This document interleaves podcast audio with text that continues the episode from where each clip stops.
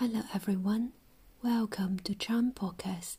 Here is where you learn about meditation and Chan.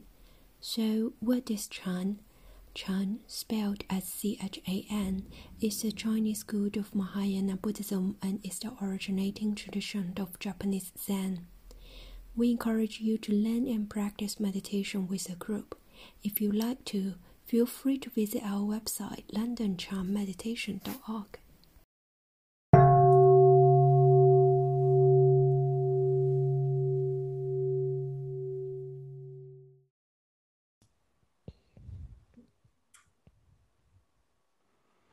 Welcome, everybody, to today's event on Chan Silent Illumination and Mahamudra.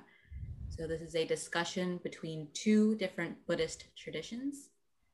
Uh, my name is Sarah Khan. I am the assistant to Guo Gu, and we are celebrating his release of the Silent Illumination book, just released by Shambhala on Tuesday.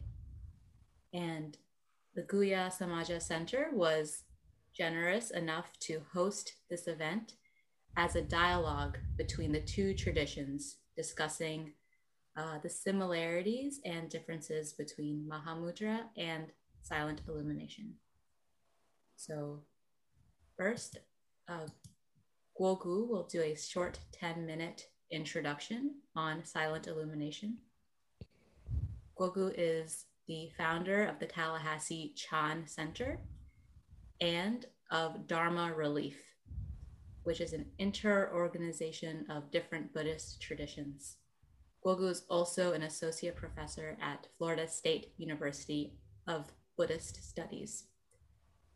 And after Guo Gu speaks for 10 minutes, uh, Dr. Lorne Ladner, who is the director of the Guhya Samaja Center, will discuss for around 10 minutes as well, explaining Mahamudra. And Lorne Ladner is also an advisor to Dharma Relief. So, very excited for everyone to be here. And a few notes for when the discussion opens up and there are any questions or answers, please type your question in the chat box in Zoom, and we will try to address them as they come uh, first to last. So instead of unmuting yourself or raising your hand, please type your question in the chat box and we will read out those questions for Guo Gu and Lorne to answer. Okay, thank you all very much. And Guo Gu, please, uh, we would be happy to have you speak. Thank you, Sarah. Thank you. I'm grateful for this opportunity for Guhya Samaja Center to host this event, and for Lorne, uh, my friend, to be my conversation partner. Um, originally, Shambhala set up different book launches uh, to promote the book, and um, all this is very new to me, and uh, I would rather have a conversation instead of promoting promoting a book. So I asked Lorne if he would be willing to share with me some of the teachings of Mahamudra, which I hear so much about, uh, so much similarities. So we'll see how that goes. But um, briefly about silent illumination, this is a tradition that um, you could say uh, dates back to the historical Buddha, but uh, articulated in a very Chinese way, uh, highlighting uh, particular qualities of mind. Uh, the most important um, proponent of uh, the silent illumination practice was Chan Master Hongzhi of the Southern Song Dynasty, 12th century China. And uh, the way he expressed this practice was really amplifying uh, the essence and function of the awakened mind and uh, how, how that relates to kind of daily activities and responses to circumstances. Right? So, uh, yet, this practice of silent illumination, when it was introduced to uh, Japan uh, through the, Jap- the lens of Japanese Zen, it became tied specifically to uh, some form of uh, practice. Right? Uh, and uh, later in the 18th century, it became um, kind of en- enraptured, if you will, uh, through sectarian debates. So this book, uh, really, what I wanted to do is to return to uh, Chan Master Hongzhi's teaching, uh, free from kind of sectarian uh, divides or tied to a particular lineage of uh, practice, and just really talk about silent illumination uh, as the embodiment of awakening and how that relates to daily life. My teacher has uh, also published on silent illumination, and so my book is really a tribute to him. Uh, gratitude for the teachings that I have received. Also address something that he did not address in his book. So complementing what he has said before. And that is um, uh, after assisting him for about three decades and uh, kind of being on my own teaching for about a, a decade, I observed that, especially in the West, uh, people are so so much in their heads, in their headspace, and uh, because the gift of the Dharma comes to us, you know, through teachings like this or people reading, so automatically they process it through their, you know, discursive thinking mind. And many people are kind of divorced or disassociated with uh, their bodies. So with this book, what I try to do is to uh, bring it back to ground the silent illumination practice in the body right, as a foundation. Uh, so people are more congruent uh, with the practice and not leave the practice as a a cerebral, uh, abstracted um, exercise, privileging only the mind. Right? So I focus on uh, grounding the body through progressive relaxation. After gaining that foundation, uh, the, then a person will be able to access the subtle undercurrent tones, what I call uh, traditional Buddhist lingo would be uh, subtle uh, mental factors that's present. Uh, that shapes our perception, shapes our experience. And most people are not aware of this. So they just kind of plunge into the method, whatever method that may uh, that they may be doing, and just use it without uh, being aware of these undercurrent feeling tones that's actually shaping the way they're practicing. So once the person is relaxed, grounded, then this uh, undercurrent feeling tone will be able to be accessed. Kind of framing that uh, mind state free from grasping and rejecting. And uh, which is what I basically called contentment. Once the person is free from grasping, rejecting, contentment, cultivating this ability to be at ease, then you know, engage with the method proper. So the way I present silent illumination uh, is kind of rested on this foundation.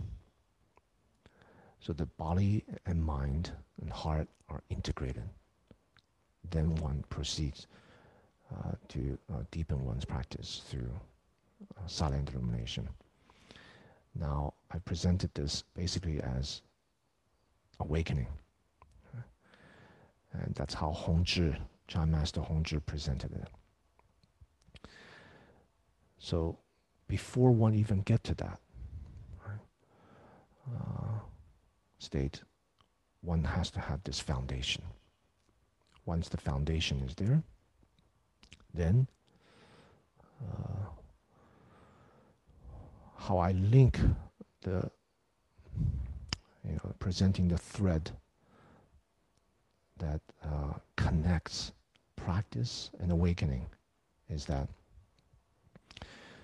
the foundation of practice and uh,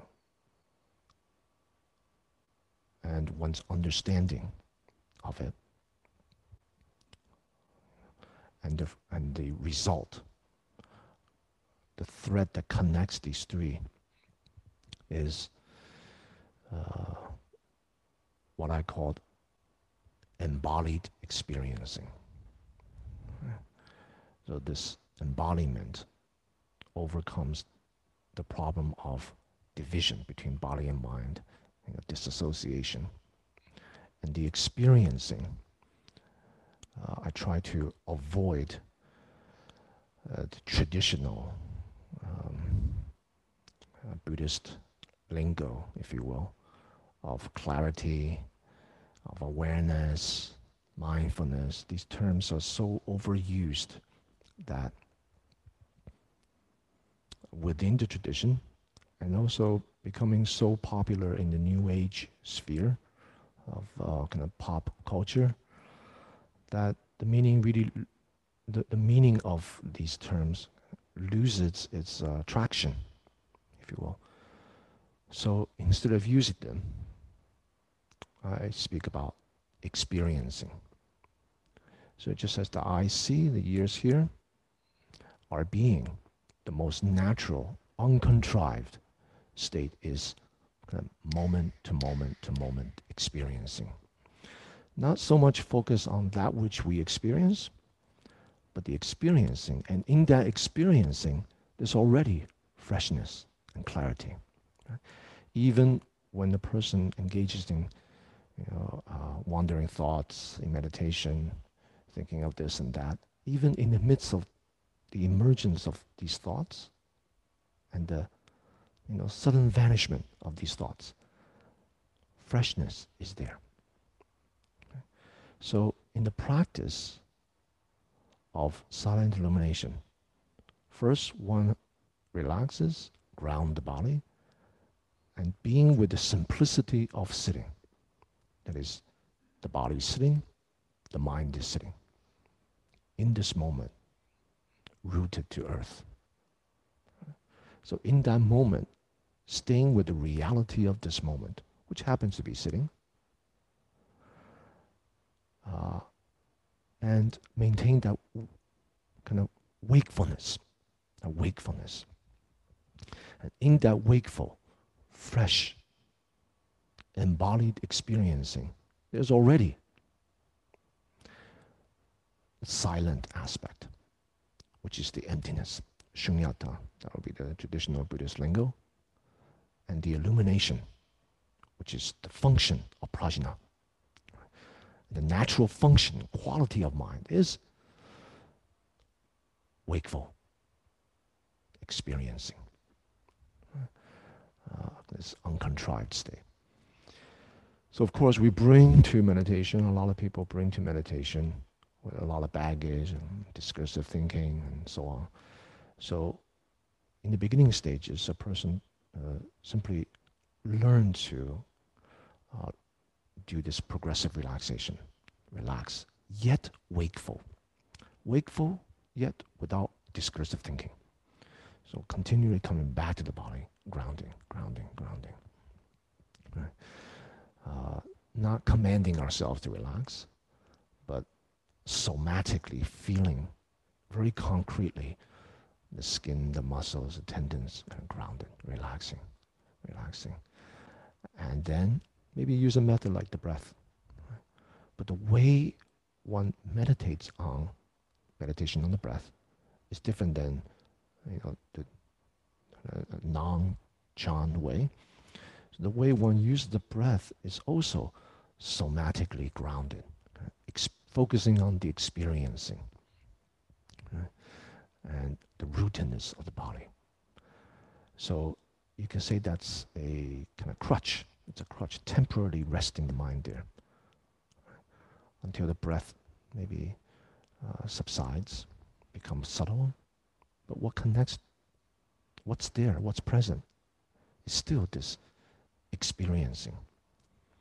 So the crutch may change, the experiences may change, and what connects to all the different mental states, uh, insights, it's actually this freshness, experiencing. And uh, and um, so the person goes from kind of scattered state to a concentrated, from a concentrated to a unified. And this unification, this oneness state, must be uh, shattered, must be shattered. That's the least uh, trace, the bit of the self-referentiality. Right? Um, and there are kind of methods to um, do that. So, um, so in this book, what I try to do is uh, pay respect to my teacher by complimenting some of the things that he has uh, left out, and that is how to work with the body. And uh, in his earlier writings on silent illumination,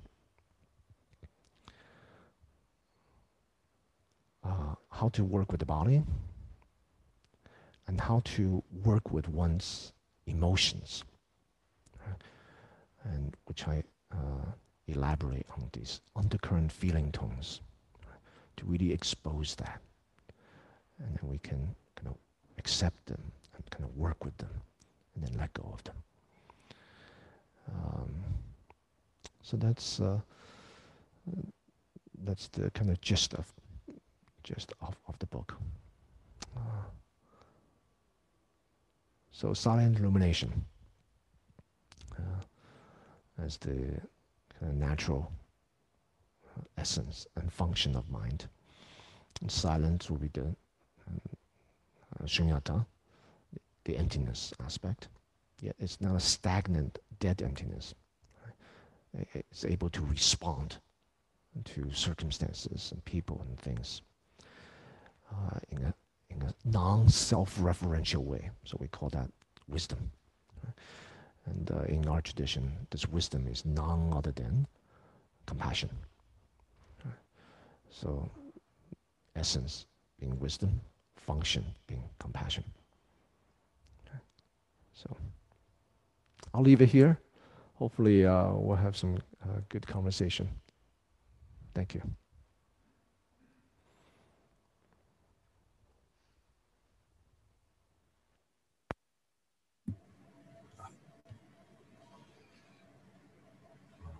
So thank you. Maybe I'll start by saying, actually, just uh, you know, the book just came out, Silent Illumination. Uh, there it is. I finished reading it last night. Actually, really enjoyed it. Um, and one thing I'll say, just as somebody who practices in the Tibetan Buddhist tradition, a few things I shall say. One is uh, I found it helpful personally uh, to read it. Partly, um, partly helped me understand uh, Chan and Zen better but also it helped me understand my own practices. And, and sometimes having that different use of language is really helpful to sort of look at the same territory in meditation, but having different language, different use of words, um, and sitting with those words and sort of being with them. It helps you see something in a different way.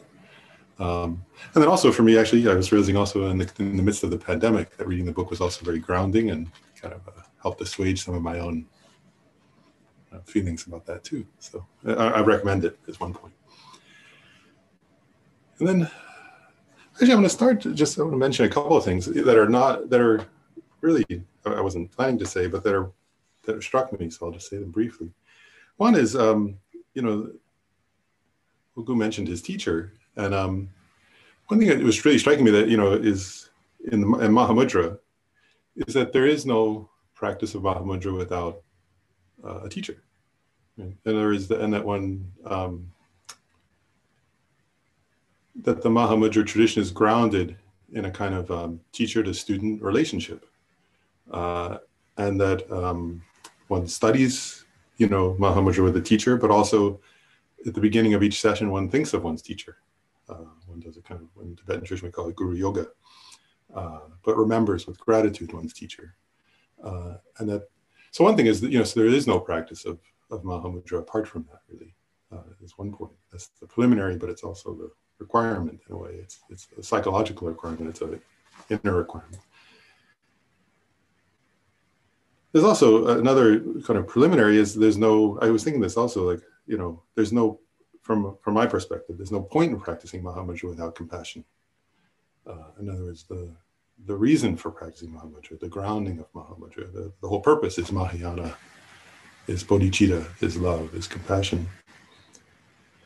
And the third preliminary point I was going to mention, which I think relates to something that was just said, I was thinking about this. I was thinking like the, the Mahamudra tradition really began in India, of course. Um, and if you think about the Mahamudra tradition, the main masters of Mahamudra in India were wandering yogis, right, who wandered in the in uh, the woods. Uh, so I think you know from their perspective, I was thinking about this. There was not really a need to talk about grounding in the body. you know, they weren't uh, uh, living the lives that many people today are living. And then if you think of the great masters of Tibet, the great Tibetan masters of Mahamudra, um, there was this whole ethos uh, from Milarepa, you know, the great Kagyu master on. I was just been reading lately the poems of uh, Shar Kelden Gyatso, a great Gelugpa Mahasiddha in the Mahamudra tradition, and who who uh, who lived a few centuries later, but looked up to Milarepa and would go off to caves, you know, also, and wander in the Himalayas. So again, I was thinking, wow, there, wasn't really a need to to focus on the grounding in the body because they were living in, they were wandering around. He would he would often talk about wandering through the free and easy wandering or something of that sort, you know, through the mountains. Um, and they would also talk about the need, the one last preliminary I'll mention was um, this idea that you also um, let go of what they call the eight worldly concerns. But so in other words, that, that as a preliminary to Mahamudra, one is not focused on one's self-promotion, on gain or loss, on status, on anything of that sort. Uh, you know, and without those, actually, I would say so. The other way, without all those preliminaries, really, there is none. Uh, Mahamudra is not won't happen or won't be the practice. Um, and then I thought to actually uh, read a quote from Milarepa um, because it really, for me, resonated in some ways with the use of language in silent illumination. And there's, I'll just read a brief one, but uh, this is Milarepa speak, uh, singing. Actually, he, he would sing spontaneous after his awakening. They say he would travel around and sing spontaneous songs. He would, he would meet a student and just spontaneously sing in response to that student's um, question. Actually, it's the same thing Shar Kelden Gyatso did. They both were like that. But uh, what Milarepa sang was, when I meditate on Mahamudra, I rest effortlessly in the state of actuality. I rest relaxedly within non distraction. I rest luminously within emptiness. I rest consciously within bliss. I rest naturally within non thought. I rest evenly within multiplicity. Um, It was actually reading Milarepa that got me interested in. It was the reason I interested in Tibetan Buddhism, to be honest. Um, it's quite a beautiful and very spontaneous and very responsive, you know. Um, so then uh, I thought to say, so what is Mahamudra, right? And so, uh, you know, the, actually the word itself, right? Uh, Maha means great, and mudra has different meanings. It can be like a gesture, but in this context, it's usually translated to mean seal. And the uh, the King of Samadhi Sutra, the Samadhi Raja Sutra, you know, says, uh, what is mudra, the, the, seal? What is the seal? It's, the seal is that which seals all phenomena, uh, you know, like a royal seal that's stamped. And it says that seal is emptiness. There is, there is no phenomena that goes beyond emptiness. And, um, and so a lot of the texts say, you know, so why is that great? It's great because when you realize it, you become liberated. Uh, when you realize the actual nature of phenomena, then you become naturally li- uh, liberated.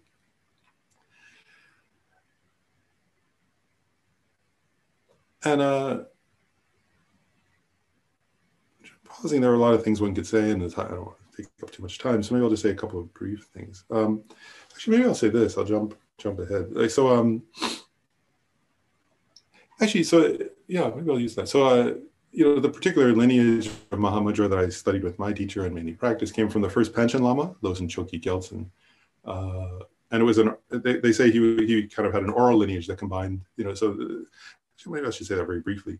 In the Tibetan, you know, the various Tibetan traditions and um, the Nyingma tradition mainly practices in this regard uh, Dzogchen, which I don't know a lot about, so I won't talk about it. Uh, but um, but then the and then the Sakya tradition mainly practices tantric Mahamudra. So their main uh, they don't they uh, Sakya Pandita actually said that uh, he kind of only taught uh, tantric Mahamudra. That tradition emphasizes uh, Vajrayana, and the Kagyu and Gelugpa traditions also teach tantric Mahamudra, but um, but also assert a sutra Mahamudra, a, su- a Mahamudra practice that's in accordance with the sutras, and that's what I'll kind of talk about today, um, or I'm talking about today, and. Uh, so in that practice, you know, one begins uh, with, as I said, you know, with all the preliminaries I just mentioned, and then one meditates. What they say is uh, you meditate on the nature of mind, uh, and and I, you know, which is the nature of experiencing, right?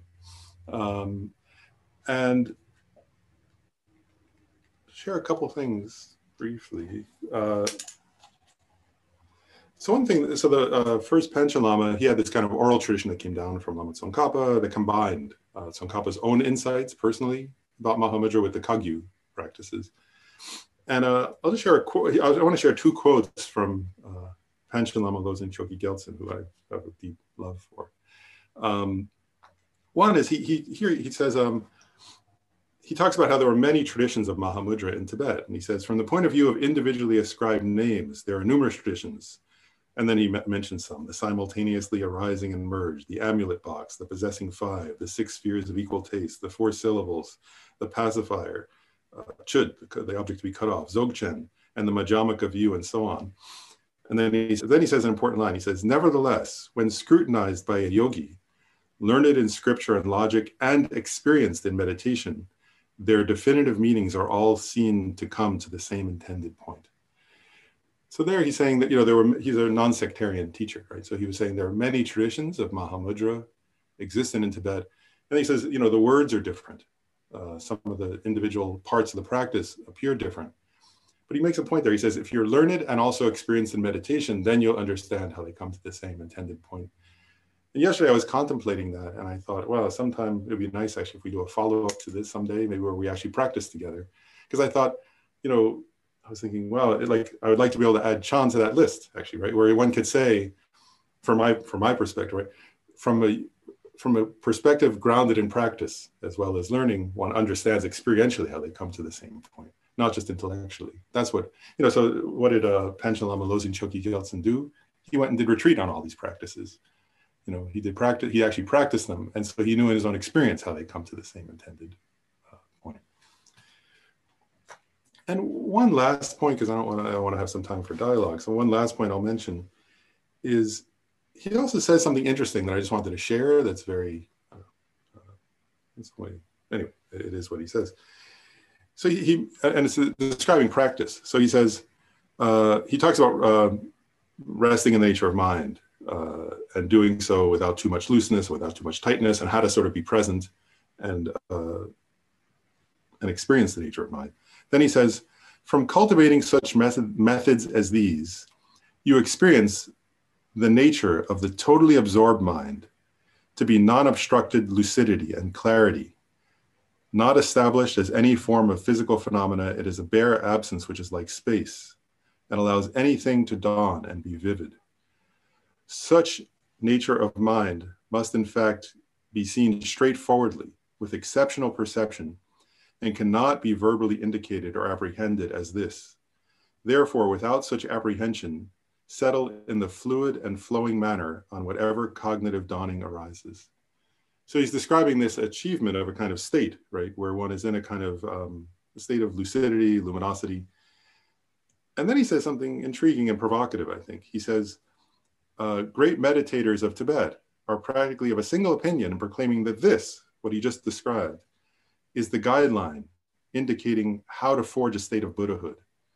Be that as it may, I, Chogyi Gyaltsen, say this is a wondrous, skillful means for beginners to accomplish the settling of their mind. And is a way that leads you to recognize merely the conventional nature of mind that conceals something deeper. So he says something provocative and interesting there, which is you achieve this state, right, of unobstructed lucidity, of space like clarity. And then he says, that's not the end point. That's just that there's still, and what he's getting at there, I'll just conclude with this. What he's getting at there is that there's still a, a reification, there's still a grasping uh, at that point.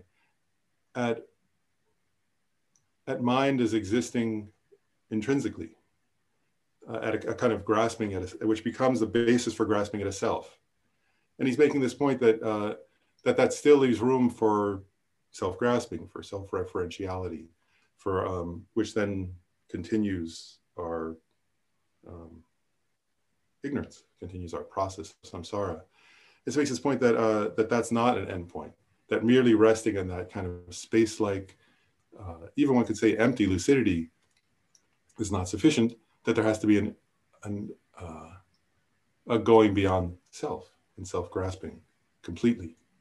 Uh, and that, and then he, he, makes the clarification. He says, and that's the actual meaning of Mahamudra. Uh, that going beyond uh, all self-grasping, even grasping at the nature of mind itself. So I'll stop there. So there's time for some back and forth. I think.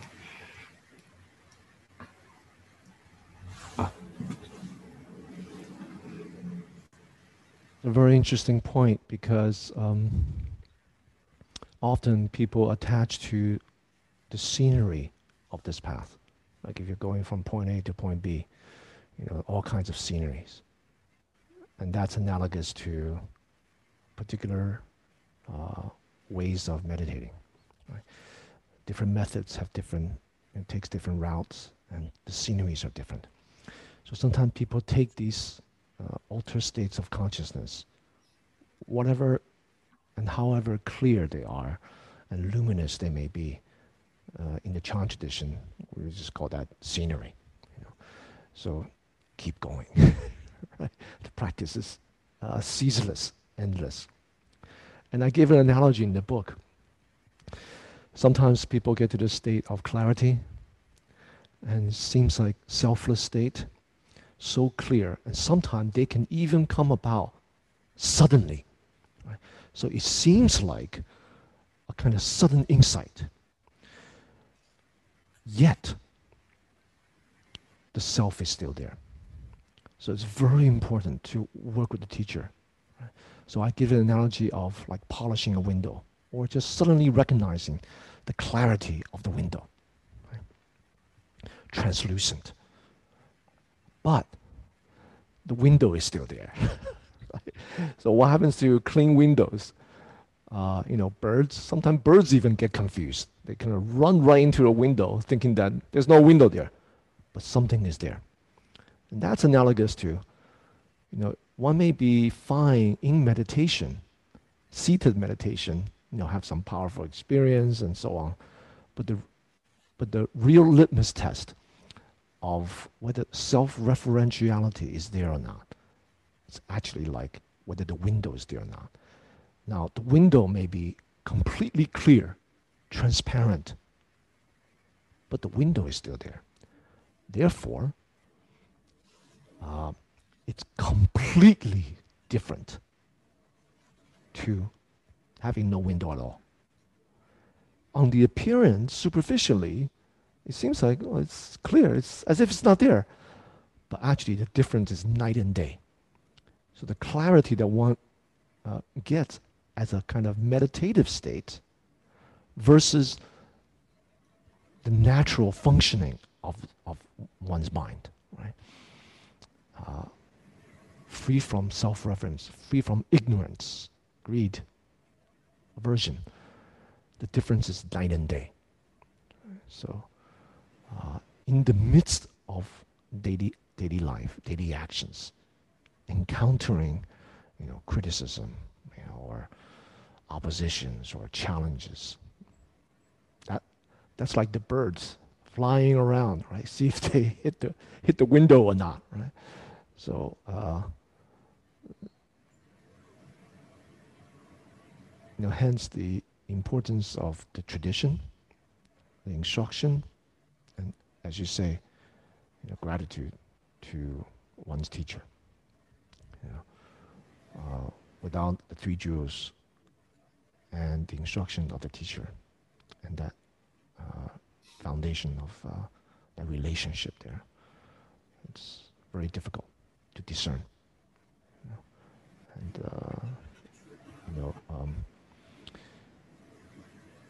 I must say, in in the Chan Zen tradition, you know, past, present, probably the future. Yeah. There's always been uh, mistakes in sanctifying a student's experience. You know, a teacher that's not, uh, that hasn't had genuine experience because of their teacher, so they sanctify states that are like what you describe, uh, Lorne. Uh, that and, and what that text that you were uh, talking to, uh, sharing with us, this uh, premature state. And uh, so that is a problem. So a person actually, when things are going well, it's fine. But um, when the eight winds that you described, the eight winds blow blows, you know, having, lacking, gaining, losing, fame, defamation, you know, you know that's like the birds. so obviously, you know, self-referentially you know, comes out, and uh, and the person can break precepts, you know, break precept, which is uh, and uh, harm, you know, students and so on. So that's a problem within the Chan Zen tradition. I'm sure in other you know, Buddhist traditions as well, and, and non-Buddhist traditions. So the preciousness of a teacher and the uh, clarity of the instructions and uh, one's understanding, you know, matched by experience.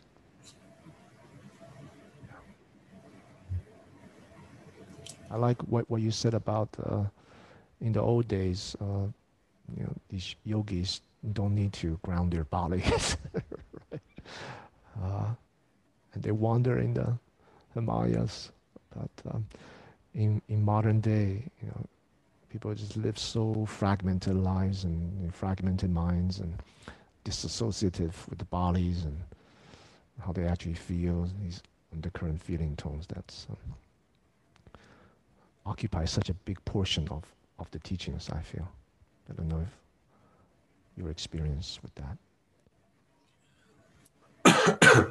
yeah i i agree and i think it's a unique challenge I was thinking about that recently. Like it's a unique challenge of our time in general, and then I mean, even that we're doing this on Zoom, you know, it's like there's so many. That, I don't know how that. I mean, I'm not sure how that even happens. You know, the uh, how we relate to our body when we're constantly engaging with technology, uh, and how we engage in our practice when we're so often engaging in technology. Even retreats now are online, of course, because of the pandemic. And in one way, that's wonderful, but another way, it makes it quite different. Um, really is important, isn't it? I mean, so one more comment. I was thinking about what you just said, and I was thinking also like, yeah, that if we're not aware of what our current underlying feeling tone, you're putting, our mental factors are, if we're not aware of that and working, and or at least aware of it, then so there's a question: Is it possible to practice dharma? Yeah. Because they're a practice of dharma that's apart from knowing your own being aware of what your own intention is in that moment. Yeah. Well the, the thing is you know what i find is just start practicing just start practicing you know it's not like uh, if we're not aware then we then we can't practice because the level of you know I, I often frame it in terms of exposing embracing, you know, working with, and then letting go, right? So this process of exposing, you know, we can only be aware of what we can be aware of. And then the more we are aware of through Dharma practice, the more things we discover. right? And then we can embrace because there's always a history to why we are the way we are, as you know. Yeah. Um, so it's not a linear process, you know. First expose, then embrace, and then transform, and then let go. It's not that simple. It's kind of reciprocal, circular. You know, the more we expose, you know, the more we able to kind of work with them. The more we work with them, we discover more things, and so I usually just suggest people just start. Start with the teacher. It doesn't matter what teacher. Start with the teacher. Practice meditation. Give some instructions. And uh, and then through practice, we'll be able to uh, expose certain things uh, within ourselves, and we can observe the teacher. Know, start to build that relationship. Uh, the congruence of that teacher, you know, the way the person speaks and that teacher's actions, whether they're congruent or not, whether they understand Buddha Dharma. You know. So the most people begin not understanding Buddha Dharma, which is fine. You know, just begin somewhere. Right? I'm sure that's your experience too. Question I wanted to just raise, uh, one thing I, I, found intriguing in the book was, and I mentioned this the other day to you, is uh, is your use at, at times of yogacara or, or Chittamatra of mind only uh, uh, perspective to uh, to expl- explicate Chan in some ways. I just wonder if you could say a little bit about that for people because uh, I found it quite interesting, and it was the first time I personally had seen that.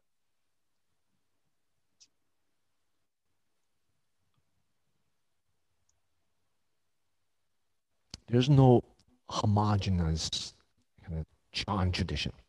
right? So they are just different teachers. And there are no like Chan teachers, right? They're just teachers. They're just practitioners, right? So different practitioners, and you see this in history, different Chan teachers, practitioners, uh, you know, through their own kind of karmic affinity with different teachings, some of them really are like um, Madhyamikans, what I call kind of closet Madhyamika teaching, you know, dressed in Chan. And some of them are, um, you know, clearly Tathagatagarbha, You know, uh, so some of the teachings that they espouse seems like it's almost suggesting something, like like like a reified thing, like Buddha nature, or you know, by the language that they use. Of course, when you you know, read it more carefully and experience, and uh, you will see that, you know, Tathagata basically is shunyata, right? And shunyata's functions, you know, luminosity and you know, so on. So, but the language can be misleading. And some teachers, the way they explain Chan, you know, in, in the past, these historical great um, practitioners, really has this flavor of uh, you know the constructiveness of mind and, and the experiences. So my teacher, I would say, is one of those closets Madhyamika teachers, right? particularly Prasangika, as far as I understand it, like no position at all, not try to posit anything, you know. But he came up with all these expedient means, so he was very skillful. And uh, having studied with him so long, I'm kind of like that too. But I find that the Yogacara teachings, you know, mental factors and the epistemological explanation of how we come to know things, are quite useful for the West know, people like to know how things work, like mechanically. You know, the first thing when the when when when Western science approach Buddhist meditation is, what do they do? They put wires on people's brains and try to measure like how things are, are working, right? So, in the West, um, people like to know how things actually work, how the mind unfolds, how does it function. So, for that reason, I draw on Yogacara. Mm. Yeah, uh, just because the way it explicates, you know, um, to have some kind of reference. You know, all the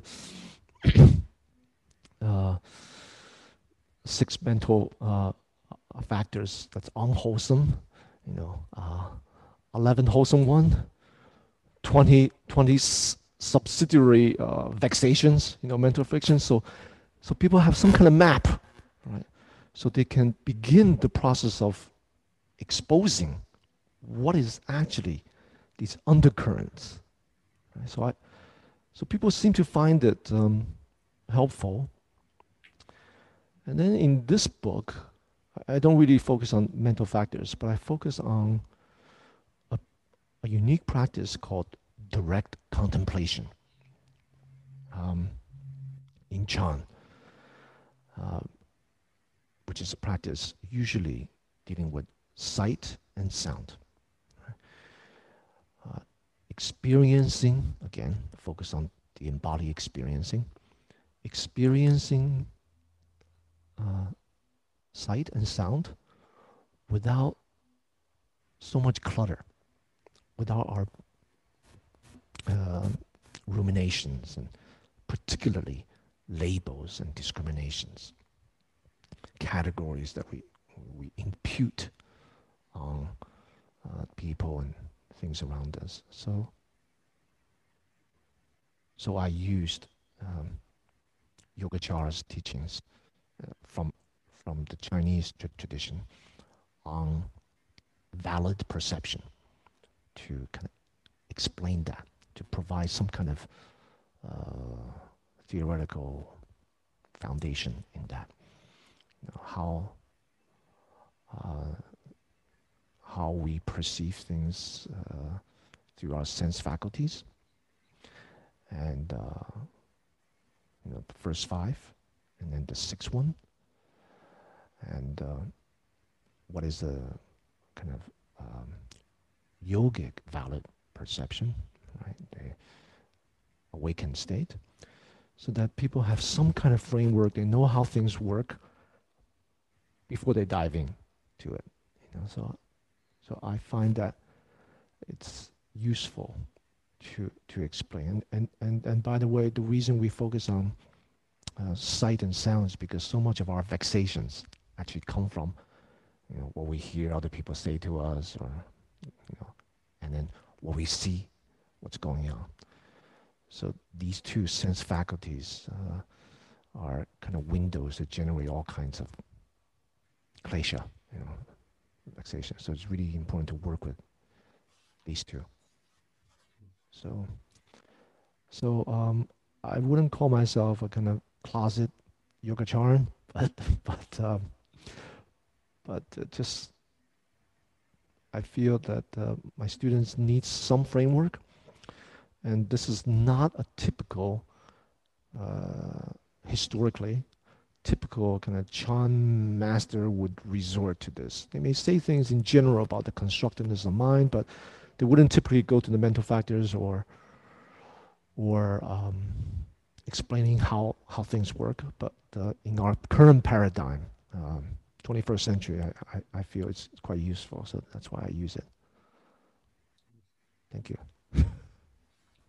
you, Guo Gu. And I just want to do a time check that we have about 10 minutes left to this event, just to be mindful of your all's um, schedule. And one question that has not been addressed yet was by Frank Lusby.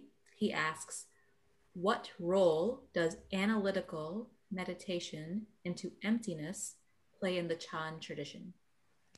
Tsongkhapa makes the point that without extensive analytical analysis into emptiness, one cannot get to the root of ignorance and how the world exists. Yeah, thank you. Thank you for the question. So, Chan tradition, as I as I see it, cannot stand alone as a tradition. And historically, has never stood separate from Buddha Dharma. And it was a clerical, monastic tradition. So you're talking about people that study Buddha Dharma, the scriptures, the, the foundation, theoretical underpinnings of Madhyamaka teaching, Yogacara, and so on. And the Chinese tradition of Huayan and Tian Tai, which really synthesize the Indian um, Buddhist great traditions. So you're talking really about practitioners who are very well versed in that. And if you look at the uh, particular key influential Chan teachers, what they did before, then you see that they are commentators or uh, scriptural exegetes of Vinaya, of Diamond Sutra, which is Prajnaparamita, genre of uh, Mahayana text. So, so that's that's the background, right? So that's the foundation, um, and which involves conceptually understanding. So with that foundation, Chan emerged as a self-conscious tradition. Right? Now, granted, analytical meditation uh, really has no place in the Chan tradition. Why? Because the Chan tradition is based on Chinese Mahayana tradition, which they've the practitioners have done that and have studied that. So if you just look at the uh, part of the Buddhist canon, the East Asian Buddhist canon on the Chan teachings, you can't find that. But you really have to understand that from the historical perspective uh, of, of um, the larger East Asian or Chinese Buddhist tradition.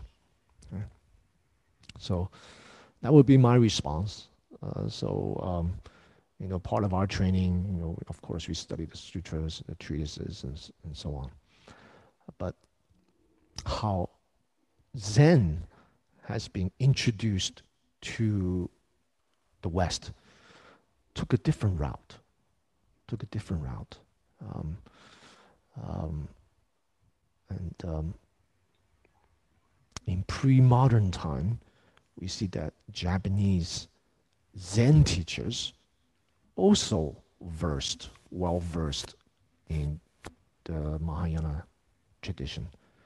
Uh, it's just that in the modern time, 20th century, how it kind of came through uh, the, the, the West was presented in a particular way that seems like it's divorced from the larger richness of the Buddhist tradition. Right, so, uh, but um, the foundation of understanding emptiness conceptually and uh, uh understanding the uh, stages of practice is uh, is the foundation of Chan.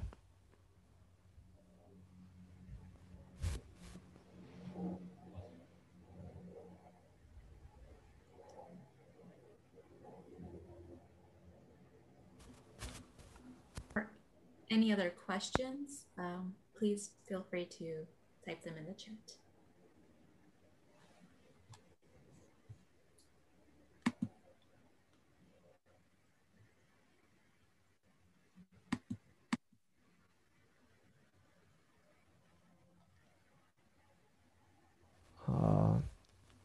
Concrete question about the actual practice of Mahamudra. How does one actually begin? You know, on the basis of you know, gratitude to teachers and understanding the tradition, but uh, how does one actually meditate? Would you please expand on that? Thank you. Sure. Ordinarily, uh, for like a uh, actually really if you get into like the for an actual meditation session uh, one would usually begin with um, actually usually one begins with a little bit of practice uh, uh, that's not uh, directly mahamudra but some like uh, guru yoga uh, they would call it. So actually thinking of one's teacher in a pure form usually uh, doing some kind of purification karma you know think about karma doing some purification uh, something maybe to accumulate positive karma as well, some offering, something like that. Uh, and then the ordinary actual beginning of practice, actually, in the way I, at least in the tradition I've learned it, is so you know uh, one actually would be doing the guru yoga though right before one starts, and the, uh, one imagines one's guru dissolving into oneself, and then one focuses on uh, in the moment present experience, nature of mind, uh, and and the idea there is that one really focus. They they sometimes say one focuses on at the beginning. One focuses on um, the way I was taught it. it the one focuses on um, they sometimes they, there are different words they use to describe the experience, but some sense of uh, uh, clarity and awareness, some sense of, of uh, unobstructedness and knowing the knowing nature of mind itself. Uh, what you were calling experience, the experiencer, in a sense, you could say.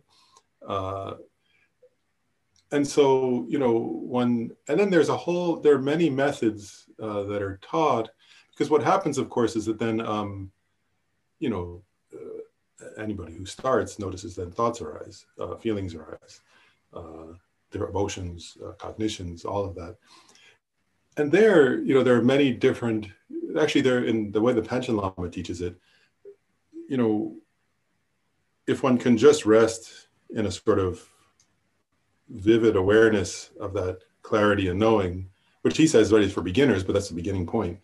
Then one rests in that. Um,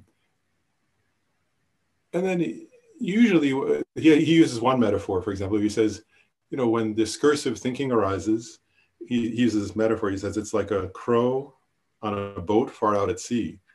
Uh, when a crow far, on a boat far out at sea leaves the boat, it has to come back to the boat because there's no place else to land. And he says thoughts are like that. They arise from the mind and they have to land back in the mind. So just observe them and you'll see that. And they use other metaphors like the wave and the ocean, typical one. Um, in other words, it's not separate from the mind. It is, you know, uh, it's the nature of mind, and it's uh, it doesn't separate from the mind. So one sort of one method he he describes, which is often used, is like that. So one just sort of observes thoughts and feelings as they arise, um, and keeps one's main attention on the awareness itself or the clarity or the, different terms for the same thing, but uh, you know that that quality of lumin- luminosity, another way of putting it. Um, and so for a lot, the way he teaches it, for a long while, one's practice stays, you know, that one one gets better and better at, at sort of being present in that way. Um, and then he describes another process though so i'll just describe it briefly. So the, the main you know if you look at it from a practice perspective that's the main practice for a long while. Then he says at a certain point when one has achieved a certain level of stability in that he uses a metaphor which i think is quite uh, helpful i found helpful at times where he says you know I always remember this time when I was many years ago in the Canadian Rockies, and I woke up early, and there, there was a pristine lake, mountain lake, with no ripples, you know, completely reflecting the um, mountains. And he says, when your mind is like that, he says, then be, he says, use a tiny piece of your mind, have a tiny piece of your mind be like a um, very small fish under the surface of that lake that never disturbs the lake. But can, at that point, he says, you use a, a, a small part of your mind to then, and this is what that questioner was getting at, to reflect on emptiness. To actually, uh, in that case, use Madhyamaka reasoning to recognize that the mind itself is empty of any intrinsic nature, he, and the self is, uh, and the person is empty of itself. And he says, when you have that, and he, the point that the masters make is that when you have that kind of already resting in the nature of spacious, space like, open, clarity, uh, luminosity, then it's much easier to realize the view of emptiness. So he says, with that tiny quarter of your mind, analyze the ultimate nature of things and realize selflessness or emptiness. Uh, and then he says, and then that's that's the actual, and, and that's his point. He says that's the actual experience of Mahamudra when you realize that. So the other, that's where he's getting at, where he's saying the first part where you're just focusing on the kind of clarity, um, luminosity, awareness. He calls that a preliminary in a sense, although one could do that preliminary for many years. uh, and he says only when you get to that state of pristine, kind of uh, like the mountain lake, he says then you do this, uh, you bring back what you've already studied, of course, previously, which is the, uh, in this case, Madhyamaka reasoning, to analyze the nature of mind itself, to realize emptiness, and then that's, and then he says, then that recognition, that experience of emptiness at that point is a kind of, it, it, he would say, is the actual uh, Mahamudra. Mm. Thank you. Thank you. When I listen to you, it sounds to me the clarity and the spaciousness is really just shamatha practice. That's right. And then the insight uh, is the um, vipassana. Right? So my my follow up question, I wish we had raised this earlier, because this is the heart of it, right? So that corner of your mind that recognizes the nature of this uh, lucid, translucent, calm state as empty itself. Does it mean that the person actually generates, however subtle, a kind of analytical meditation? So, is there discursiveness involved in analyzing the emptiness? Yeah, yeah, I would say at that point there's a you you say it's a very subtle level of discursive, but it is discursive, and the, the idea is that um, you know, there's a saying that Tsongkhapa uses where he says, uh, "Not seeing is the supreme seeing, or not finding is the supreme finding." So the idea is that at that point there would be a, a kind of subtle discursive thinking, mm-hmm. which then uh, ends in a non-discursive state. Uh, so in other words, there is a kind of discursiveness at that point, uh, which then uh, concludes in a recognition of what they call a non philosophically we call it a non-affirming negation, you know, kind of a negation of self, and then at that point uh, one rests in a kind of non-discursive state. Uh, so yeah, but there is a, a point of discursiveness at that point. Yeah, that's very interesting. I think this is the different point between the Chan tradition because one has established a foundation, you know, and thinking, um, understanding properly emptiness. So, well, there are two actually distinctions, I would say. So the first part, the shamatha part, Chan tradition really dismisses the kind of shamatha practice that's just sitting there like a stagnant piece of wood, not moving. So Chan really, really uh, debunks that kind, the kind of stagnant state. So the kind of freshness and the experiencing that I'm referring to, it's actually trained in the midst of daily activities. Uh, so vexations that will arise. In that freshness, which is just my way of saying emptiness, you know, how um, the insubstantiality of uh, thoughts when they arise, even wandering thoughts, right? That kind of suddenness. Where does it come from? Where does it go? That kind of vacant, uh, insubstantial, yet fresh quality. In, in, other words, the function of the of the um, the natural freedom of the mind, if you will. Uh, so of course, you know, one first training shamatha, you know, do the meditation on, on the breath and, and so on. But um, there's a transition which a person, the way one practices silent illumination, is actually in the midst of daily life. So not distinguishing between sitting meditation, you know, formal shamatha, and life, the complexity of life. Right? And always uh, kind of ground in the body. So the practitioner, in the midst of daily life, they learn to integrate, you know, becoming very solid, very grounded, embodied, and learn to recognize when they talk to people, when they engage in different things, and different challenges come, you know, to recognize that, I guess, emptiness, you know, that freshness. Um, you know, sometimes the way I explain emptiness and impermanence as emptiness as relationships, impermanence as new beginnings. So really learn to embody this. So actually, the view is embodied. Um, so, so that, that, that would be the so the, the first part what I would say would be the um, the first difference, the dismissing of you know kind of deadening type of shamatha practice. And the second difference is because the person has embodied, uh, kind of trained to embody in the midst of chaos, in the midst of daily life, this non-abiding um, freshness. Therefore, it becomes embodied. The view actually becomes embodied. So the catalyst, the catalyst from, you know, scattered mind, concentrated mind, unified mind, shamatha, right, to no mind, no self-referential mind.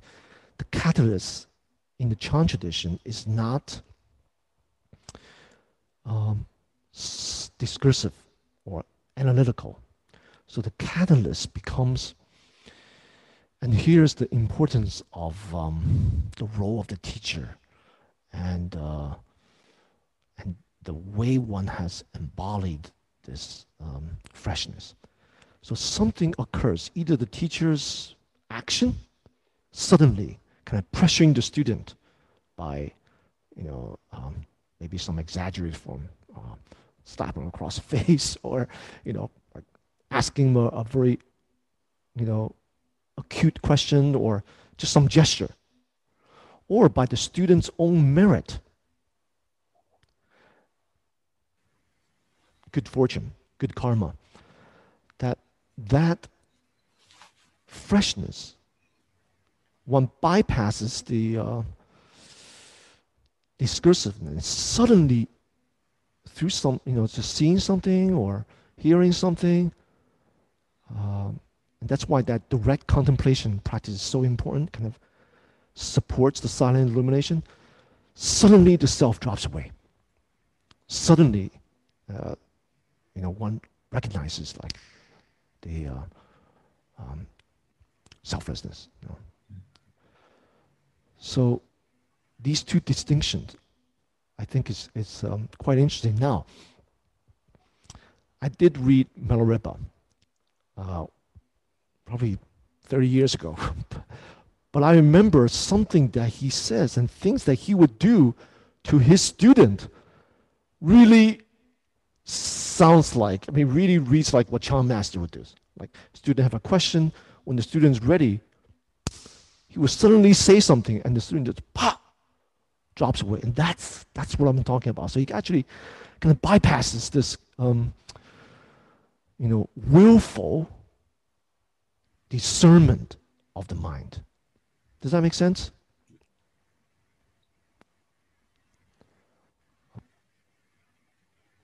I don't know if we have time for you to to respond, but well, I'll say it's actually eight minutes past, and um, I think this is a pretty natural place to stop. And if there's more interest in a second dialogue, maybe we could arrange something. I'm not sure. And there are a lot of questions, so we'll save them for the future as well if that happens. And thank you everyone for joining, and thank you for the Shambhala Publications for making this event happen as well. Um, and we hope to see everyone again, and please stay safe. And thank you, everyone.